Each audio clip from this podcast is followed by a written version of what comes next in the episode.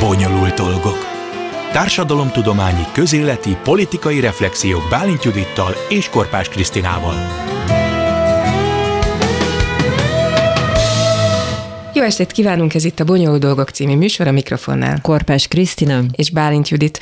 A mai műsorban a szolidaritásról fogunk beszélgetni, ami egy annyira egy ilyen hétköznapi és már-már egy kicsit kiüresedett fogalom is, hogy nem is tudtam, hogy ezt lehet mérni, lehet nagyon-nagyon objektíven foglalkozni szolidaritással, de milyen jó, hogy van akinek ez a dolga. Sík Domonkos szociológus van itt velünk. Szia, jó estét kívánok! Jó estét, Szia. én is szeretettel köszöntök mindenkit. Egyetem mi az a szolidaritás? Hát ez egy nagyon jó kérdés, reméltem, és egy kicsit ebbe is belekóstolunk majd a beszélgetés során.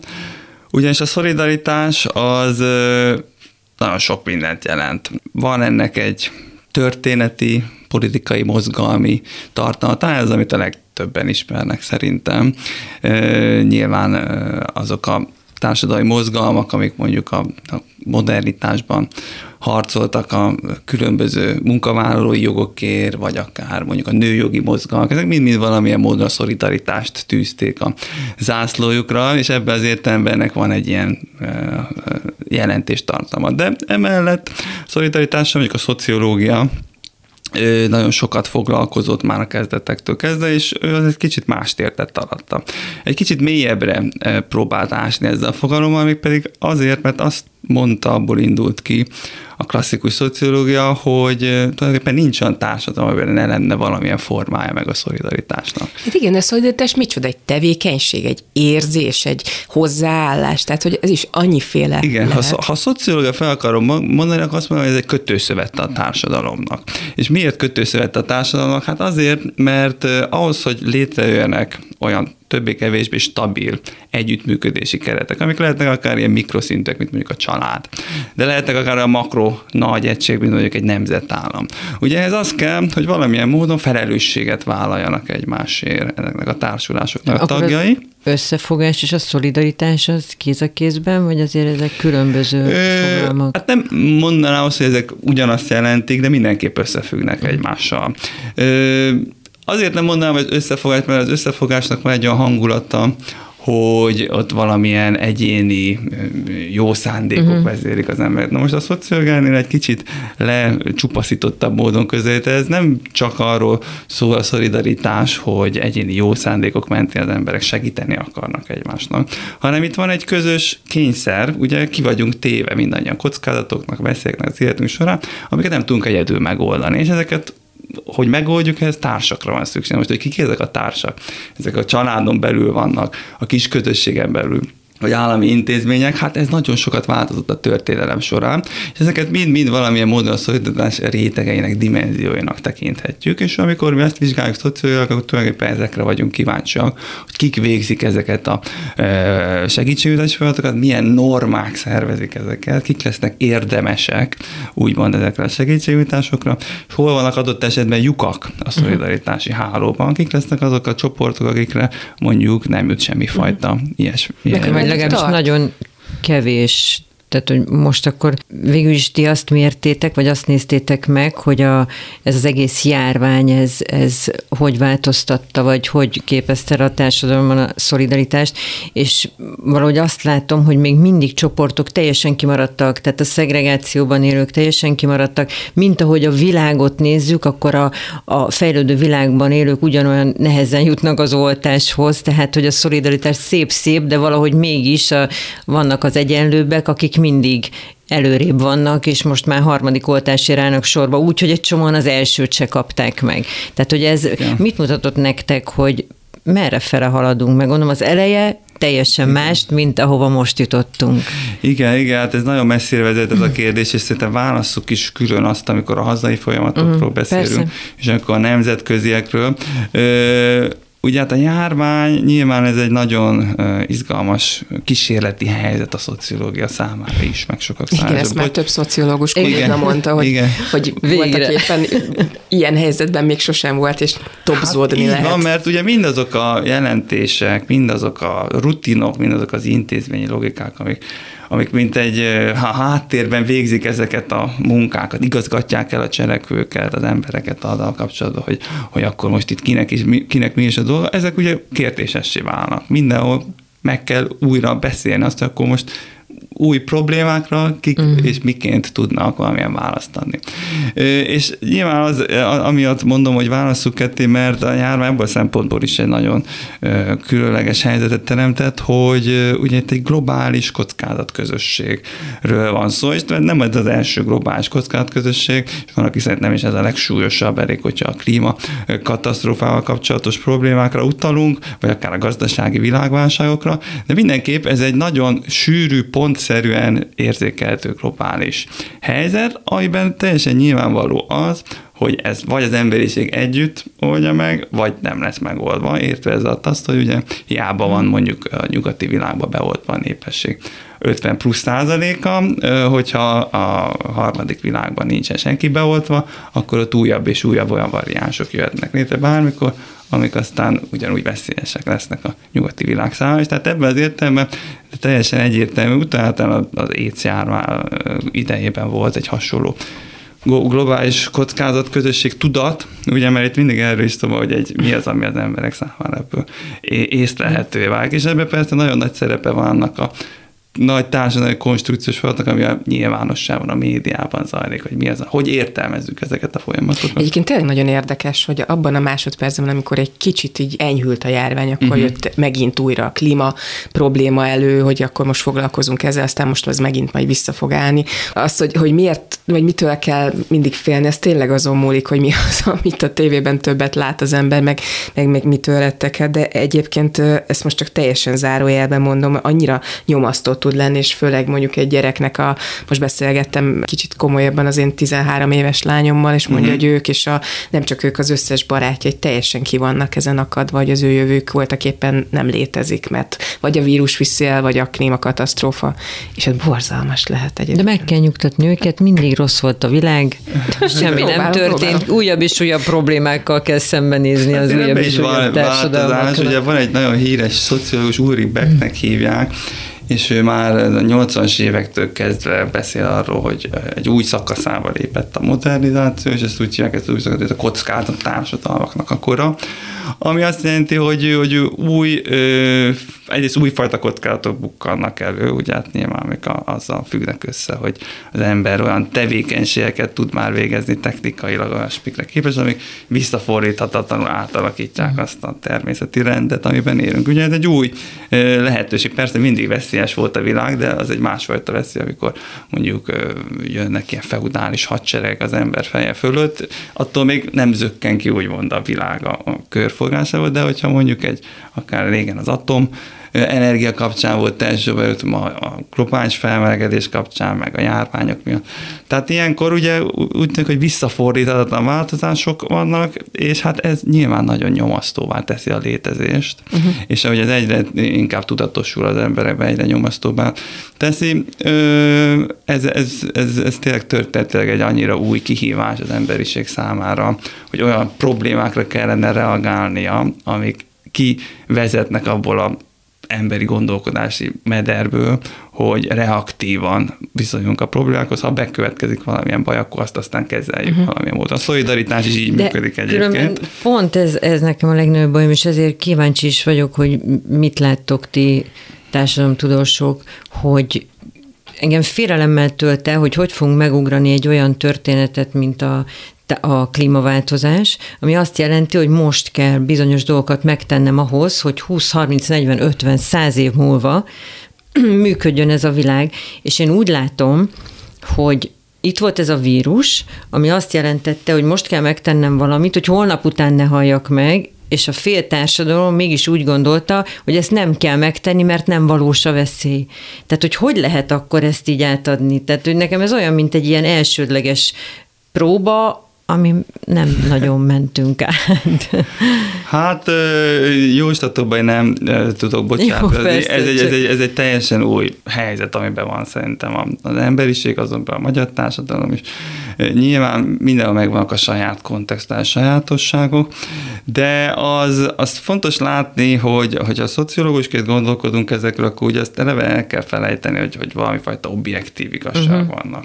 Minden társadalmi pozícióban nagyon különböző fénytörésben látszik az, hogy, hogy mi, mi, mi van. Tehát maga a járvány sem egy objektív tény, hanem bizonyos társadalmi pozíciókban attól is függ nyilván, hogy milyen Anyagi háttered van, milyen biztonságod, a család, van, az egészséged. Lehet, hogy ez az egész, az is, meg az is, hogy milyen másokkal érintkezel erről, milyen információs uh-huh. csatornákat fogyaszt. Nagyon sokféle értelmezése van, de nincsenek egyértelmű értelmezések. És ez ugyanúgy igaz az ilyen visszafordíthatatlannak tűnő kockázatokra, mint mondjuk a globális felmelegedés. Az sem egy, egy objektív dolog, hanem társadalmi konstrukciói mondja ezt a szociológia, és hát ez szerintem egy, egy, egy kulcs kérdését teszi azt a kérdést, hogy miközben mondjuk így a tudományos világ számára nincsenek kérdések ezzel kapcsolatban, és ugye most jött ki, tehát lehetett sokat olvasni.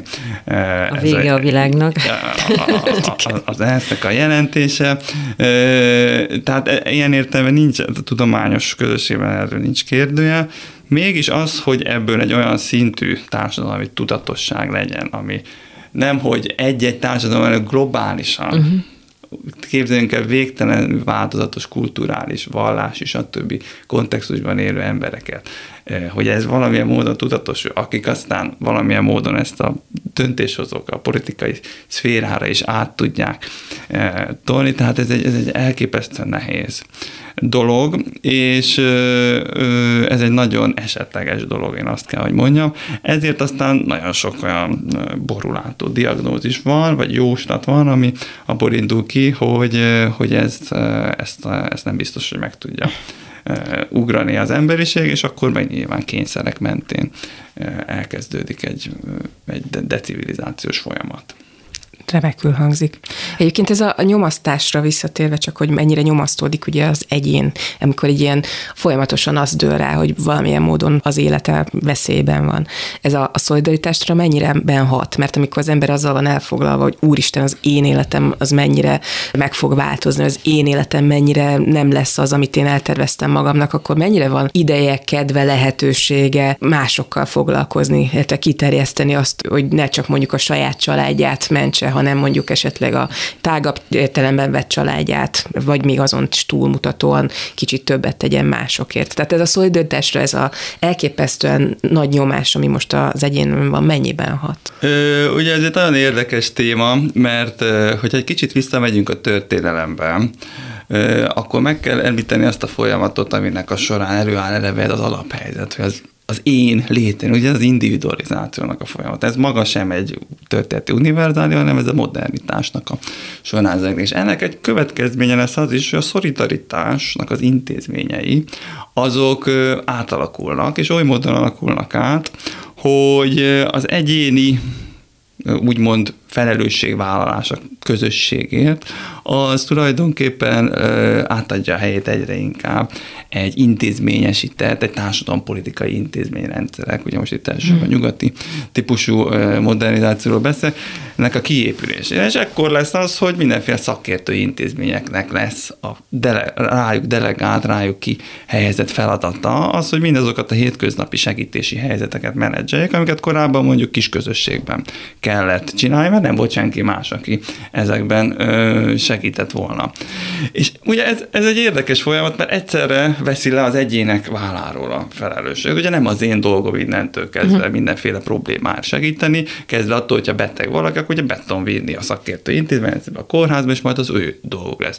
És akkor ennek van persze egy, egy, egy fontos kritikája és a szociológiai irodalomban, hogy ez egy nagyon elidegenedett teszi, vagy atomizáltá teszi a társadalmat, mert innentől kezdve ugye mindenki megteti azt, hogy csak a saját dolgával, vagy akkor a kis családnának a dolgával van elfoglalva. Tehát ez már egy régóta tartó folyamat, ezt csak azért uh-huh. akartam beleszúrni. Na most az, hogy a nyomasztottságnak milyen következményei vannak, vagy ennek az extra kockázatársadalomnak, ugye Hát azt látjuk már azért a 80-as évek óta, hogy, hogy, hogy ugye ezek a mentális terhek, amik aztán manifestálódnak mindenféle zavarokban, depressziótól kezdve a szorongásos tünetek, függőség, ezek ugye folyamatosan emelkednek. Uh-huh. Tehát úgy tűnik, hogy ez, ez egy nagyon nagy nyomást helyez a, az egyénre, a, és, és nem... De ez az információ?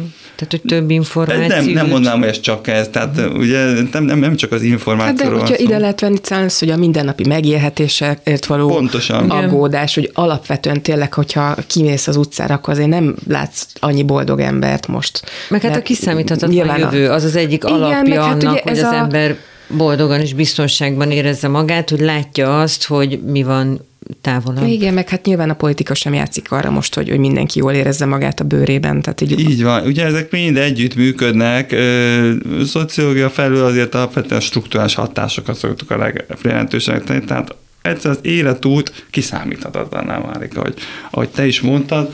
És, és hát ezzel ez, ez, ez, ez, ez ez nagy nyomot hagy az emberen, hogy az ember próbál valamilyen karrierutat elképzelni, vagy egy család alapítási tervet, az egyáltalán biztos, hogy kivitelezhető, és ez oda, oda jutott már, hogy már elképzelhetőnek se lehet feltétlenül ezeket tekinteni, mert annyira esetleges vág. Tehát ez, ez mindenképp egy alap hangulatot teremt, és az is biztos, hogyha ezek a nyomasztottságok érvényesülnek egyébként is, akkor ezek mindig egy, egy kicsit inkább a beszűkültség irányába viszik el az embert, és így egy kicsit rázárul a kör abban az értelemben, hogy egyre inkább a saját szenvedéseit fogja látni, és az, egy, az szerintem egy nagyon nagy paradigma és perspektíva váltás kellene, hogy legyen, és tehát vagy elindulunk ebbe az irányba, vagy nem, hogy a saját szenvedéstől a mások szenvedéséig eljutni. Uh-huh. E, és hát ez, ez egyébként a mi kutatásunkban is nagyon jó látszott, hogy ez jelen helyzetben, és az rendszerváltás utáni hazai kontextus, ez sok kutatás látja, az, hogy az ember mondjuk részt vesz ilyen segítési akcióba, civilként, stb. Ez, ez, hát ez egy erősen társadalmi pozícióhoz köthető, kulturális tőkéhez köthető kell hozzá, anyagi tőke. Tehát ez, ez úgy mondjam, luxus uh-huh. tevékenység ma Magyarországon. Ez egyáltalán nem úgy működik, hogy erre e, lenne energiája azokban a élethelyzetekben az embereknek, ahol ugye a saját megélhetésük is nagyon kérdéses. És ez a, amivel azért nagyon sokszor találkozunk a vírusnak a, az elutasítással, tehát hogy kicsit bagatelizálják, és azt mondják, hogy ez túl van fújva, és egyáltalán nincs akkor a baj.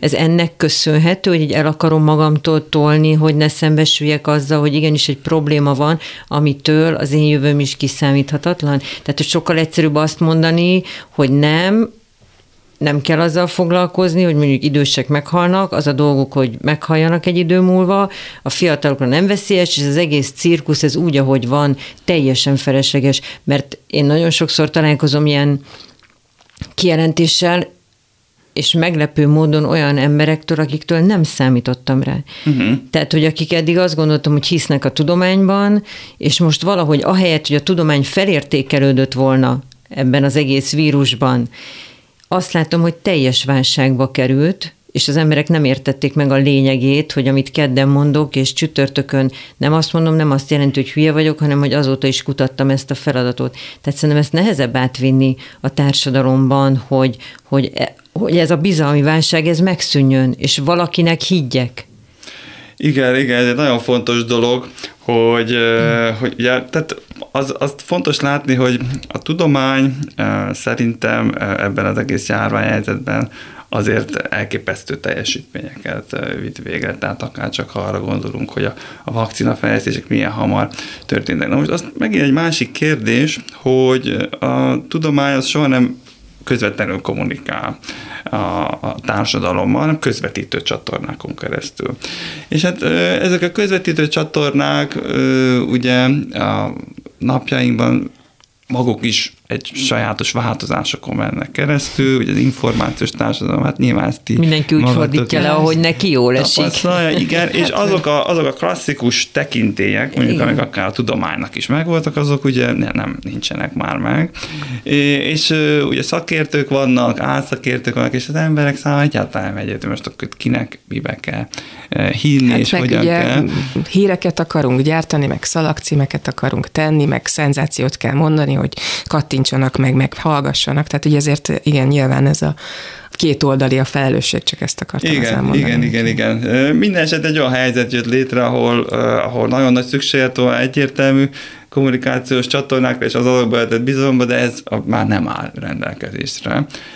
És hogy ez hogy oldódik meg majd, az egy megint egy, egy más kérdés, de, de hát ez, ez, ez egy központi probléma, ez az, az biztos, és ugye a, a társadalmak fejlődése, változása az mindig egy olyan folyamatként írható le, hogy létrejönnek egyre komplexebb szerkezetek, és aztán valahogy ö, létre kell, hogy jöjjenek olyan ö, mechanizmusok, amik képesek ezeket egyben tartani.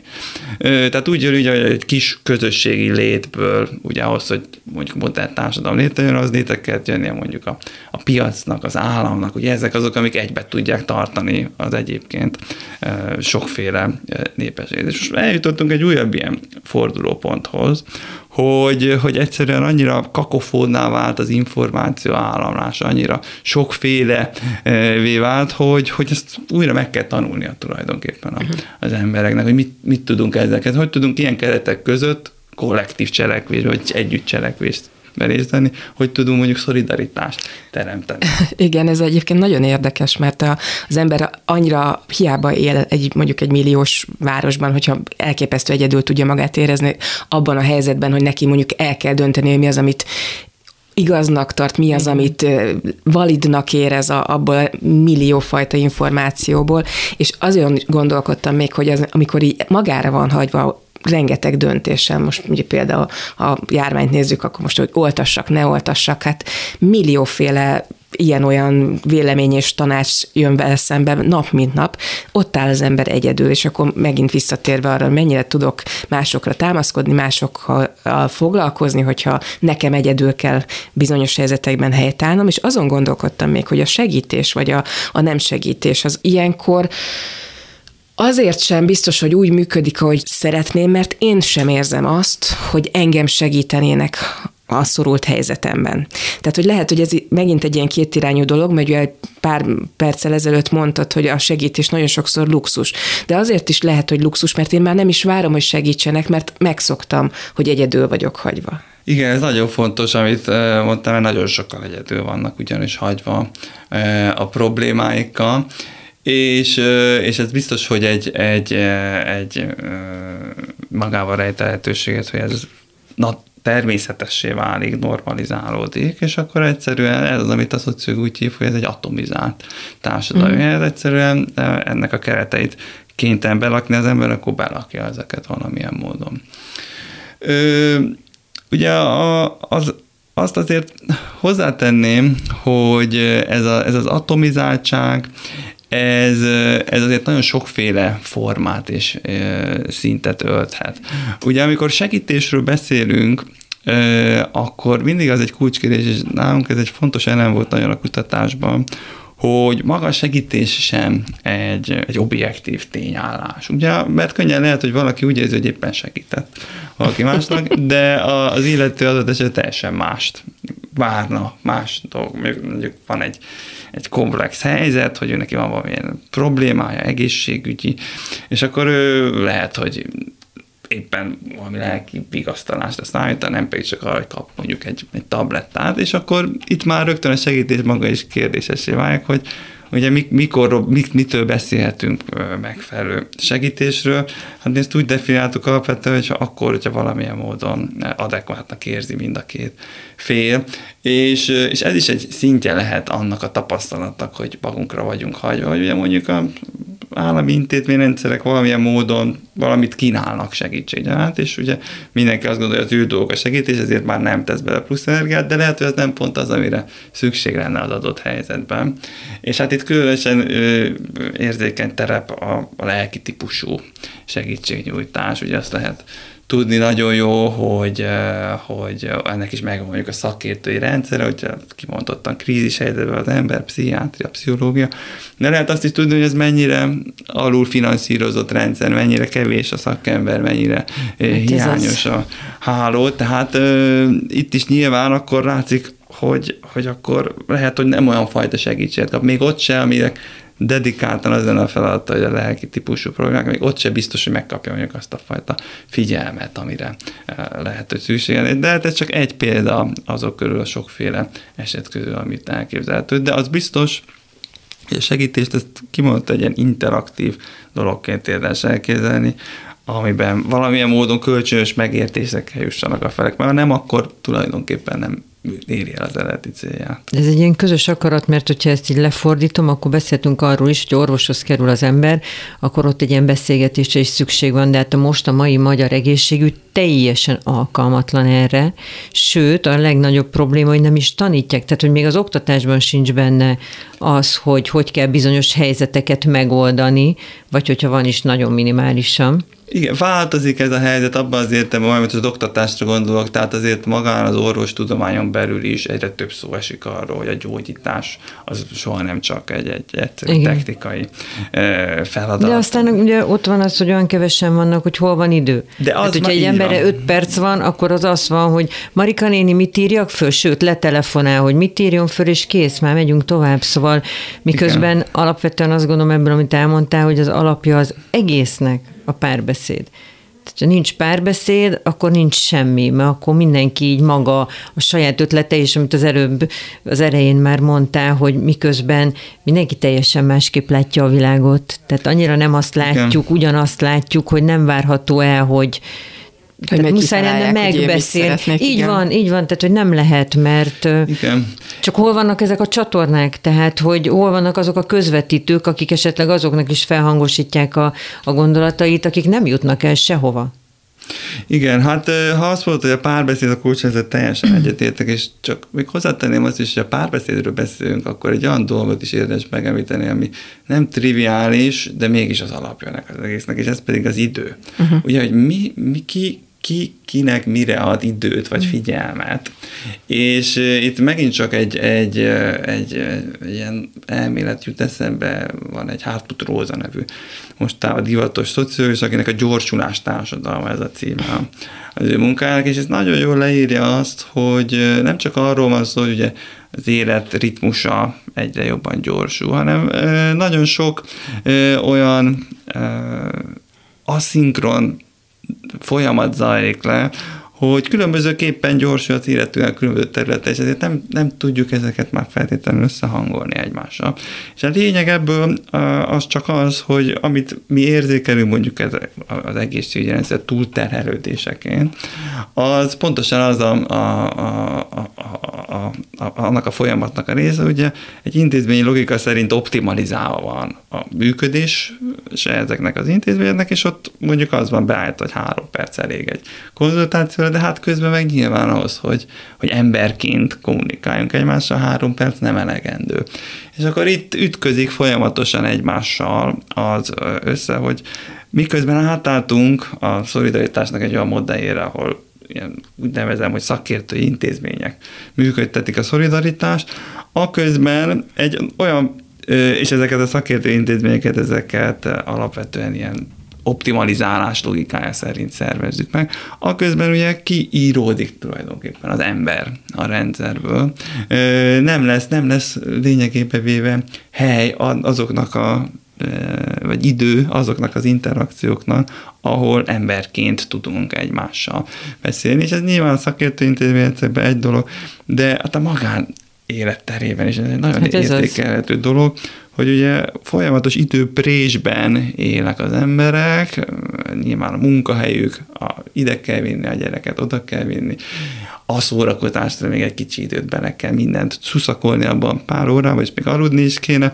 És hát ebben az időprésben, hogy, hogy egyre több mindent próbál belerakni, ugye azoknak a bizonyos értelemben a spontaneitást igénylő beszélgetéseknek egyre kisebb a tere, amik, mm.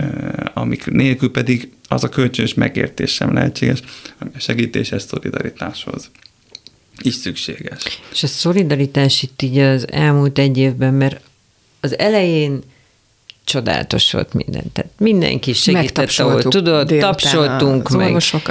órát tartottak. Természetesen ez is, amit már az elején beszéltünk, egy bizonyos rétegnek, és egy bizonyos réteg abszolút nem ért el ebből semmit, sőt, még a mhm. távoktatás sem ért el. Tényleg és ez sem bevásárolni a szomszédnak, az milyen elképesztően működött a tavaly a járvány. Igen, csak elején, hogy ott ugyanúgy, ahogy mindig a társadalomban voltak leszakadó rétegek, akikről ilyen kedvesen megfeledkeztünk.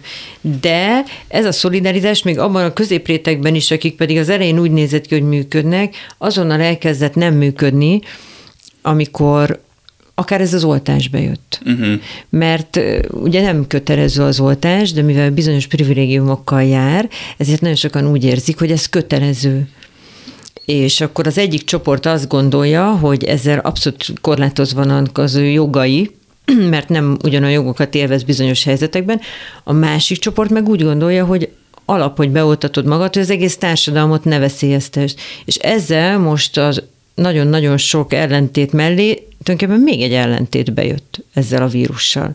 Tehát ahelyett, hogy ez így globálisan így egymásra borultunk volna, és azt gondoltuk volna, hogy itt egy fenyegető erő, de tényleg, amit együtt kell megoldanunk, öt perc alatt mindenki a másikat nézte hülyének. Igen, igen, hát ez egy érdekes dolog, ugye az oltással kapcsolatban szerintem arról kevés szó esett bárhol, ahol nézegette, pedig egy nagyon fontos dolog.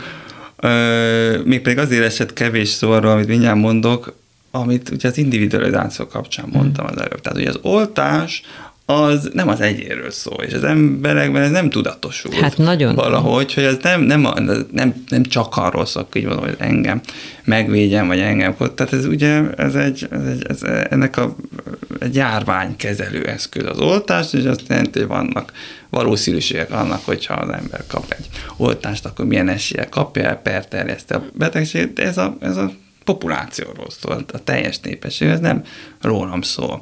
És innentől kezdve kisiklik ugye az egész beszélgetés, mert mindenki azt nézegeti, hogy akkor most itt én nekem ez jó, én nekem nem jó, engem veszélyeztet, engem nem veszélyeztet, ki veszélyeztet jobban ez vagy az.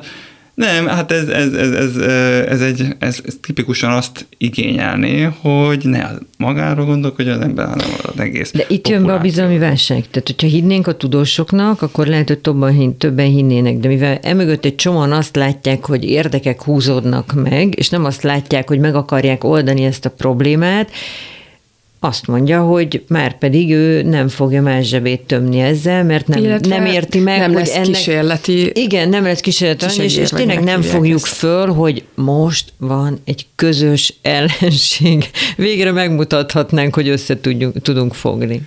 Igen, hát itt, itt több dolgon el lehet gondolkodni, akár azon, hogy mondjuk a korábbi történeti korokban, korábbi történet tapasztalatok alapján mik voltak azok a, a, a, a képzelő erők, mert itt mindig van egy ilyen imagináció, egy képzelet, mm. hogy akkor most van-e közös ellenség, ugye elevétnek kezdődik, amik így úgymond egyesíteni tudják a, a, a népességet, és hát ebből a szempontból egy járvány az tényleg egy nagyon nehéz terep, mert, mert hát addig nem látványos, amíg nincsen már akkora baj, amivel Igen. nem tudunk mit kezdeni. Tehát itt megint csak visszatérünk az, amivel elején beszéltünk, hogy, hogy olyan problémákkal szembesülünk, amik, amiket nem tudunk a klasszikus reaktív módon megoldani, mert mondjuk ha van egy háborús fenyegetettség, akkor látjuk, hogy igen, ott a, az ellenség a határon, ez egy konkrét dolog, akkor ott nem kell magyarázni talán. De hát ugye a járványnál ugye azt kell magyarázni, hogyha már a reprodukciós ráta egy fölött van, akkor már rég nagy bajban vagyunk, és két hét múlva leszünk még nagyobb bajban, tehát ezt, e, itt, itt, itt tényleg a hitekre lenne szükség, amiket ugye pont a a modernizációnak a folyamata bontott le bizonyos értelemben a társadalmi uh-huh. tekintélyeknek a, a, a magukat, és ez most itt másodlagos is, hogy ez a társadalmi tekintély, ez egy vallási tekintély, vagy egy tudományos tekintély, modernizáció folyamata mindegyik lebomlóban van, mert abból indul ki a modernitás, a felvilágosodás, hogy itt valamilyen módon az egyéneknek is lesz egy racionalizálódása, mm. és hát ehhez viszont az kellene, hogy nyilván olyan lehetőségeket kapjanak földövésük során az emberek, amiket hát nagyon jelentős ritmen nem kapnak meg. Tehát itt az oktatási pályára gondolva, vagy akár csak az életútra magára gondolva. Szóval ezeket nyugodtan mondhatjuk, hogy ezek a paradoxonjai Hát, ami engem például nagyon megdöbbentett, az a, hogy hányszor hallottam azt, hogy ebben a járványban úgyis csak az idősek halnak Igen. meg, akikért meg hát most már hát mit Ezt kell mondjuk, mondjuk már ugye nem annyira kár, Igen. mert hogy tekintettel arra, hogy az időseknek az a dolga, hogy meghalljanak, ezért, ezért hát akkor aki fiatal, azon nyugodtan az élheti az életét. Ugyanúgy. De ez valami egészen döbbenetes volt, mert hogy, hogy ugye beszélünk arról, hogy a modern felvilágosult ember, és akkor úgy kijött belőle ez az ősember, hogy nem is tudom, hogy, hogy ez a pusztuljon a férgesen hangulat, amit én olyan emberek, nem akik nem is értettem, hogy hogy. Igen, hála Isten, én olyan sokat erről nem hallottam, noha már magyarországi viszonyban, noha féltem tőle egyébként, hogy sokkal több ilyen hang lesz, de, de én, ezt, vagyunk. Én, ezt, én ezt nem észleltem a jelent, biztos, hogy meg volt, de, a, de ettől függetlenül az egy, az, egy, az egy fontos dolog, hogy ugye kiélezte a járványhelyzet, pontosan ezeket a szolidaritási kérdéseket, hogy akkor most itt ki, kinek mennyire és milyen fajta Igen. segítségek járnak, és az is jól látszik, hogy erről igazi párbeszéd azért nem indult be.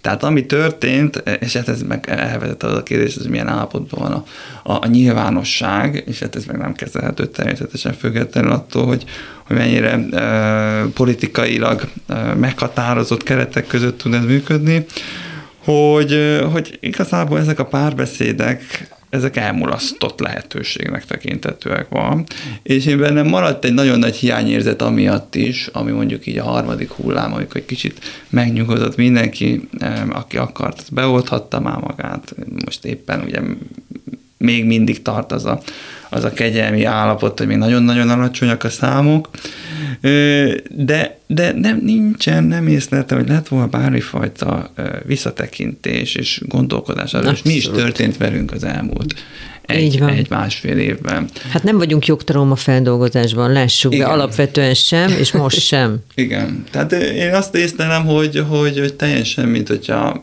egy ilyen teljes felejtés. Igen, úgy léptünk át ezen az elmúlt másfél éven, meg ezen a elmúlt 30 ezer életen, mint hogyha Soha nem de úgy, hogy fennáll a valós veszély annak, hogy jön egy negyedik hullám, tehát hogy valahogy a tapasztalatokat is hasznosítani kéne, és felkészíteni, de Hát és sajnos ebben belejön a politika, aki mindig a láthatatlan ellenségekkel küzd, ahelyett, hogy tényleg felvenni a harcot, és azt mondaná, hogy de olyan, mintha ezzel nem tudott volna megküzdeni. Tehát nem, meg az elején annyira, annyira megvolt.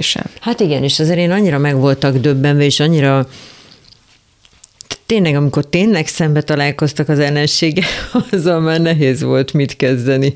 Jobbak ezek a kitaláltak. Hát az biztos, hogy, hogy ugye nyilván a, a halálozási ráták ismerete az, az nyilván egy elég szomorú bizonyítványt állít ki arról, hogy mennyire volt sikeres a járvány ellen küzdelem egészségügyi szempontból. De hát a politika számára ugye mindig ez egy többdimenziós kérdés most az, hogy gazdasági szempontból, most az, hogy munkahelyek szempontjából pontosan hogyan sikerült vagy nem sikerült ezeken a terheken csökkenteni, az megint egy más kérdés. De az biztos, hogy, hogy az a szisztematikus hiánya a társadalmi párbeszéd terének, ami az elmúlt időszakban a nyomasztóvá vált és hát itt, itt nyugodtan lehet azt mondani, hogy az elmúlt néhány évre kell gondolni, ahol, ahol a társadalmi nyilvánosságnak a felületei, a, a sajtó, azok egyre kevesebb teret kínálnak bármifajta érdemi párbeszédre. Szóval ez, ez nagyon sokat ártott szerintem annak is, hogy és ezt most érezzük válsághelyzetben, hogy amikor ténylegesen arról lenne szó, hogy van egy válsághelyzet, ahol együtt kell cselekedni, meg lehet-e nyerni az egész társadalmat valami ügynek? Mert hogyha egy uh-huh. politikai rendszer arra áll be, hogy vannak az ellenségek, meg a barátok, és az egész világot erre a két szektorra osztja, és van egy ügy, ahol a barátokat és az ellenséget közös cselekvésre kéne rávinni, akkor egyszerűen strukturálisan nem lesz ennek uh-huh. nagyon lehetősége, és szerintem ez egy döntő ö, probléma, ami viszont a politikai rendszerrel hozhatta összefüggésben. A kutatásatok egyébként mit mutat, hogy hogyan vizsgázott a magyar társadalom az elmúlt egy évben szolidaritás terén?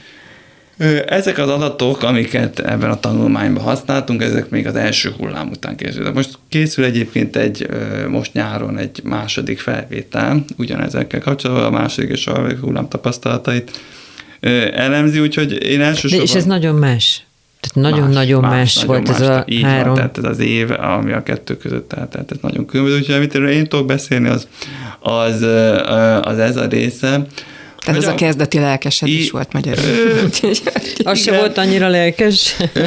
De azért ezek, ezek, ezek az eredmények azért szerintem sok, sokféle irányba segítenek a gondolkodásba. Tehát ami egyrészt is látszott, és ami egy látványos probléma volt, és ami szerintem nem múlt el a második, ha a harmadik hullámban, legalábbis nem látok okot, ami miatt el kellett volna múlni, hogy nagyon jelentős rétegek voltak, akik számára ugye a járvány első hulláma az nem egészségügyi problémaként mutatkozott meg, hanem elsősorban anyagi tehertételként. Tehát itt nyilván azokra a társadalmi csoportokra kell gondolni, akiknek mondjuk eleve kevés tartalékuk volt.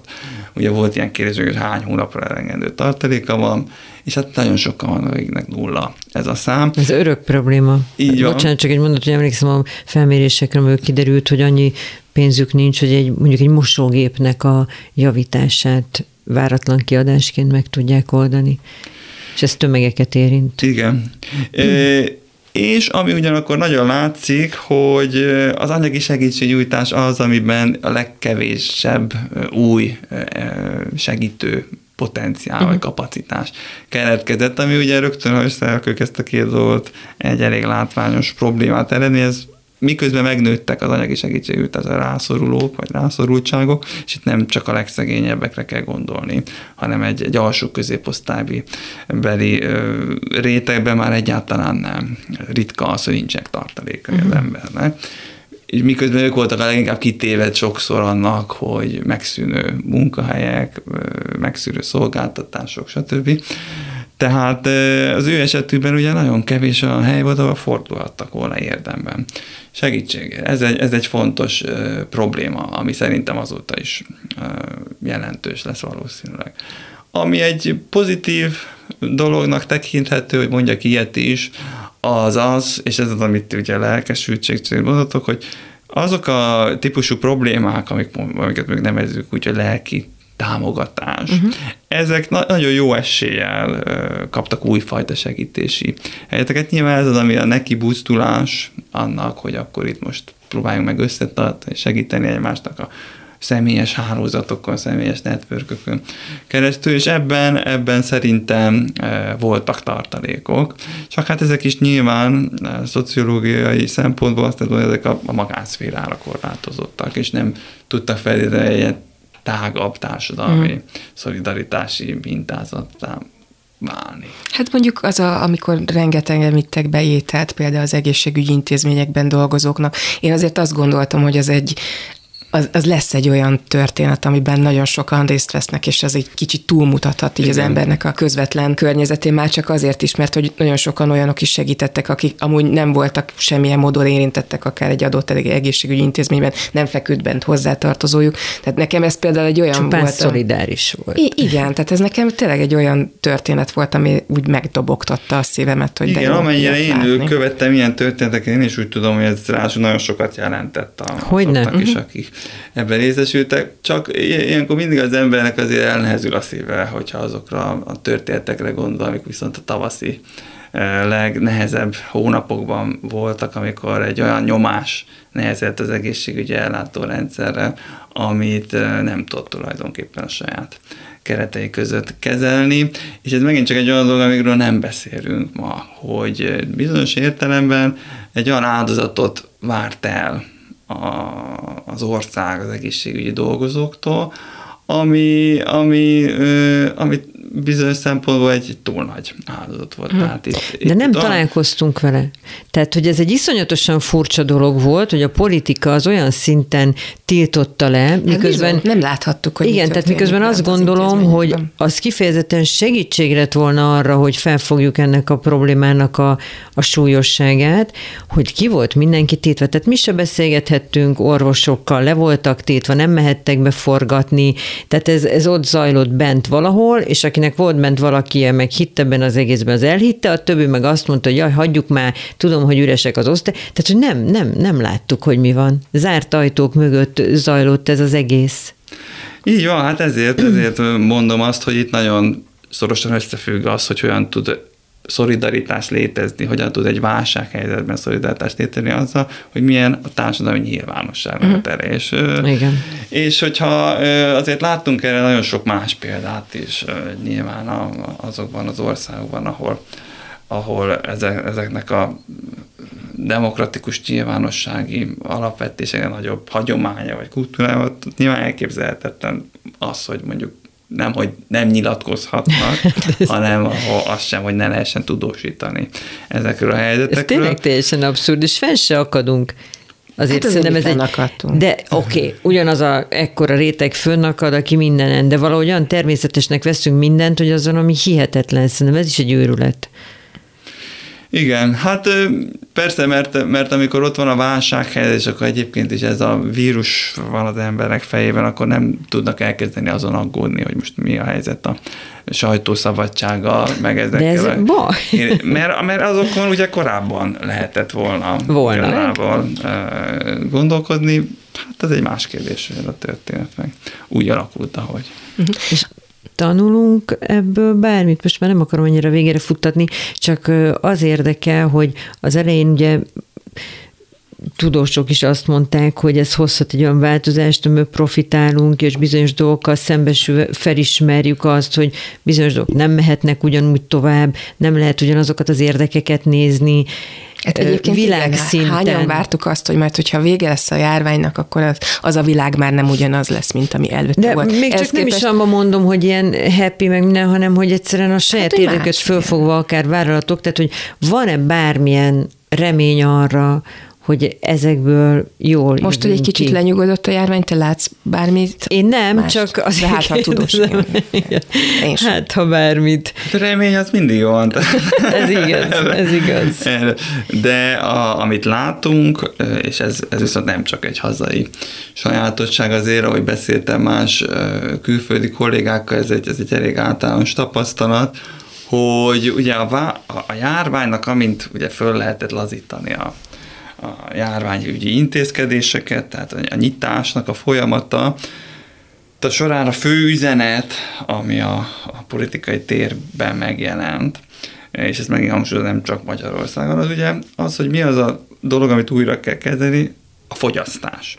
Ugye, tehát ugye ez az, ami, Abszolút. a, az, Dobjuk az, el a maszkot, vissza kell térni fogyasszunk. a legkülönbözőbb típusú fajtája fogyasztásokig, és ez nem csak azért, mert mindannyian szeretünk fogyasztani különböző nekünk kedves dolgokat, élményeket, stb., hanem ez, ez a, a gazdaság szempontjából, ugye a gazdaság szempontjából a kulcskérdés, bizonyos értelemben ez egy társadalmi kötelesség, uh-huh. vagy, egy, vagy egy társadalmi érték most újra elkezdeni intenzíven fogyasztani. Tehát, hogyha ebből indulunk ki, és azt is figyelembe vesszük, hogy azoknak a problémáknak, amiket most ilyen globális problémáknak tekintünk, a létrejöttében, fennmaradásában és fokozódásában kulcs szerepet játszik a globális kapitalizmus, és az, hogy folyamatosan csak a fogyasztásnak a logikája érvényesül ezekben a helyzetekben, akkor nehéz azt mondani, hogy valami fajta tanulásnak a nyomai lennének, hiszen ahhoz térünk vissza,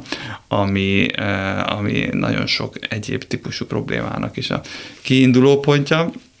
De ugye itt jön be a képbe az, hogy ugye hát ez, ez, a, ez a tanulási folyamat, hogy egy társadalmi szintről beszélünk, társadalmi tanulás, az, az azért nem úgy történik, hogy az ember mondjuk így elgondolkodik és belátja valamit, hanem ez, ez többé-kevésbé traumatikus tapasztalatokon keresztül uh-huh. történik. Ami, amiben azért, ami nagy kérdés, ezek a traumatikus tapasztalatok, ezek, amiből rengeteget átértünk szerintem ezen a nyáron is, akár csak a természeti katasztrófákra gondolunk, tehát azért ezt, ezt eléggé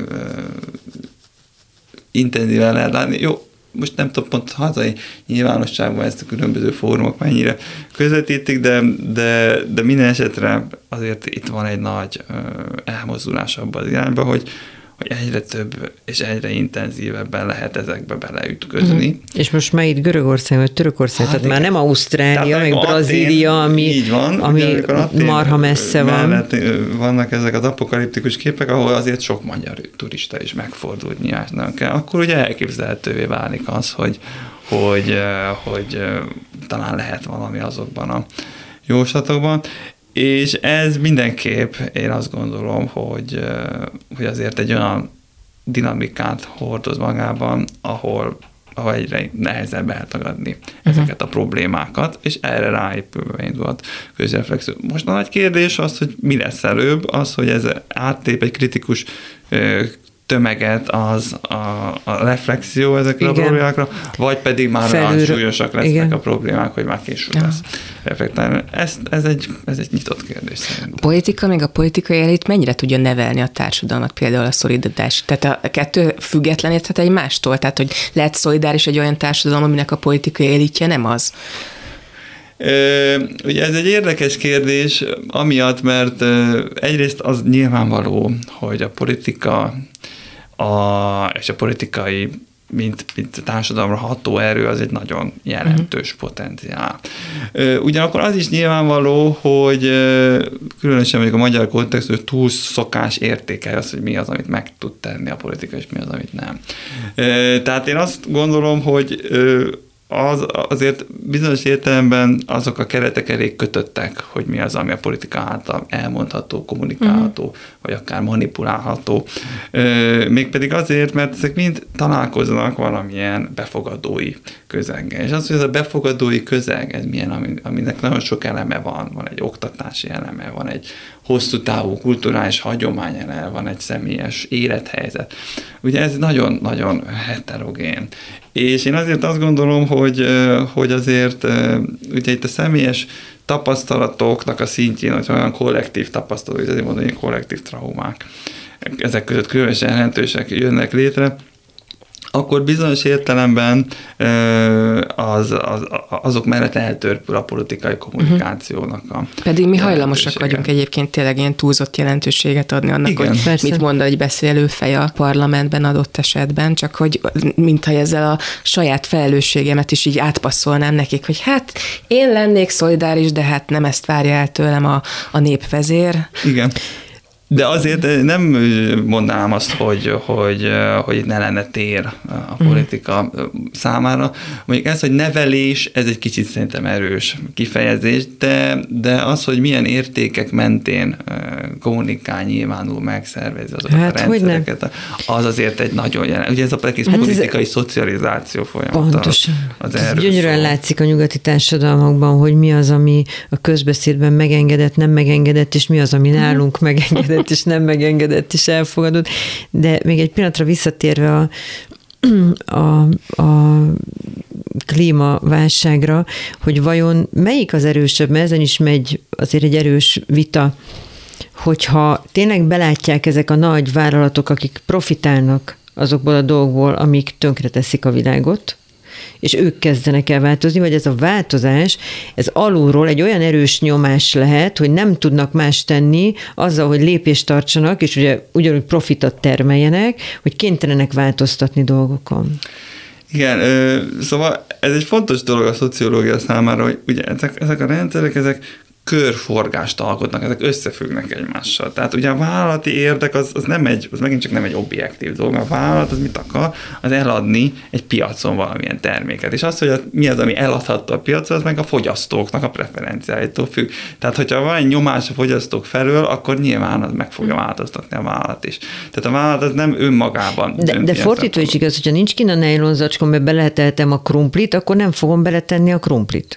Pontosan, tehát ezt akarom mondani, hogy ja. ez, ezek ilyen körforgást alkotnak, és, és az, hogy hogy honnan indul majd a kezdeményezés, tehát egyik sem lesz egy, egy döntő tényező Aha. szerintem. Tehát itt egyszerűen ezt úgy, ezt úgy képzelem inkább, hogy ilyen spirális folyamatok tudnak. Akkor, hogy ezt kicsibe mondjuk, mit tudom én, a McDonald's már nem rak ki műanyag vackot, és akkor aztán az akkor egy csomó emberbe így tudod, hogy jó, akkor lehet ez máshol se lenne, és akkor aztán esetleg máshol is. Meg, tehát ez, ez így realisztikus szerintem elképzelni, de én nem hiszem azt, hogy itt egyik napra a másikra egy cezúra lenne ezekben a kérdésben, hogy azért mondom azt, hogy, és ez ugyanúgy igaz a politikára is, hát a politika is figyeli a választói preferenciákat, mérik folyamatosan, hogy ki, melyik választói réteg mire érzékeny, és ahhoz igazítják a saját. Tehát ugyanannyi mhm. felelősségünk van. Do- Bizony. Tehát itt, itt, itt Tehát múlnak kör, rajtunk dolgok. Na, ne áltassuk magunkat azzal, múlnak. hogy rajtunk semmi nem múlik, mi csak egy kis izék vagyunk, igenis múlik. Igen, kis izék vagyunk, de nagyon fontos kis izék vagyunk, és épp ezért mindenki, amit itt tud, tegye meg saját maga a saját környezetében, mert, mert ki tudja, hogy mit mozdít meg éppen másokban. Letelt az időnk, nagyon szépen köszönjük Sík Domonkos szociológus. Köszönöm szépen. Köszönjük. Itt volt velünk. Egyébként a tanulmányt ki fogjuk majd tenni a Klubrádió honlapjára, hogy a, a műsorunkról szóló cikkben megtalálják majd a linket a szoció.hu-ra, ahol olvassák el, hogyha van kedvük. Nem egy könnyű olvasmány, ezt már most mondom, de, de érdemes átrágni, mert nagyon érdekes és nagyon izgalmas megállapításai vannak. Viszont a mai műsorunk ezzel véget ért. Köszönjük szépen még egyszer Domonkosnak, hogy eljött hozzánk, köszönjük szépen a figyelmet a www.clubradio.hu oldalon, tehát a műsort megtalálják, itt újra meg tudják hallgatni, írjanak nekünk az infokukaclubradio.hu e-mail címre, illetve a Facebookra, hogyha van kedvük. Egy hét múlva ismét találkozunk. Elköszön a két műsorvezető. Korpás Krisztina. És Bálint Judit. Viszont Köszönjük hallásra. szépen, viszont hallásra. Bonyolult dolgokról hallottak ma is. Jövő héten csütörtökön este hétkor folytatjuk.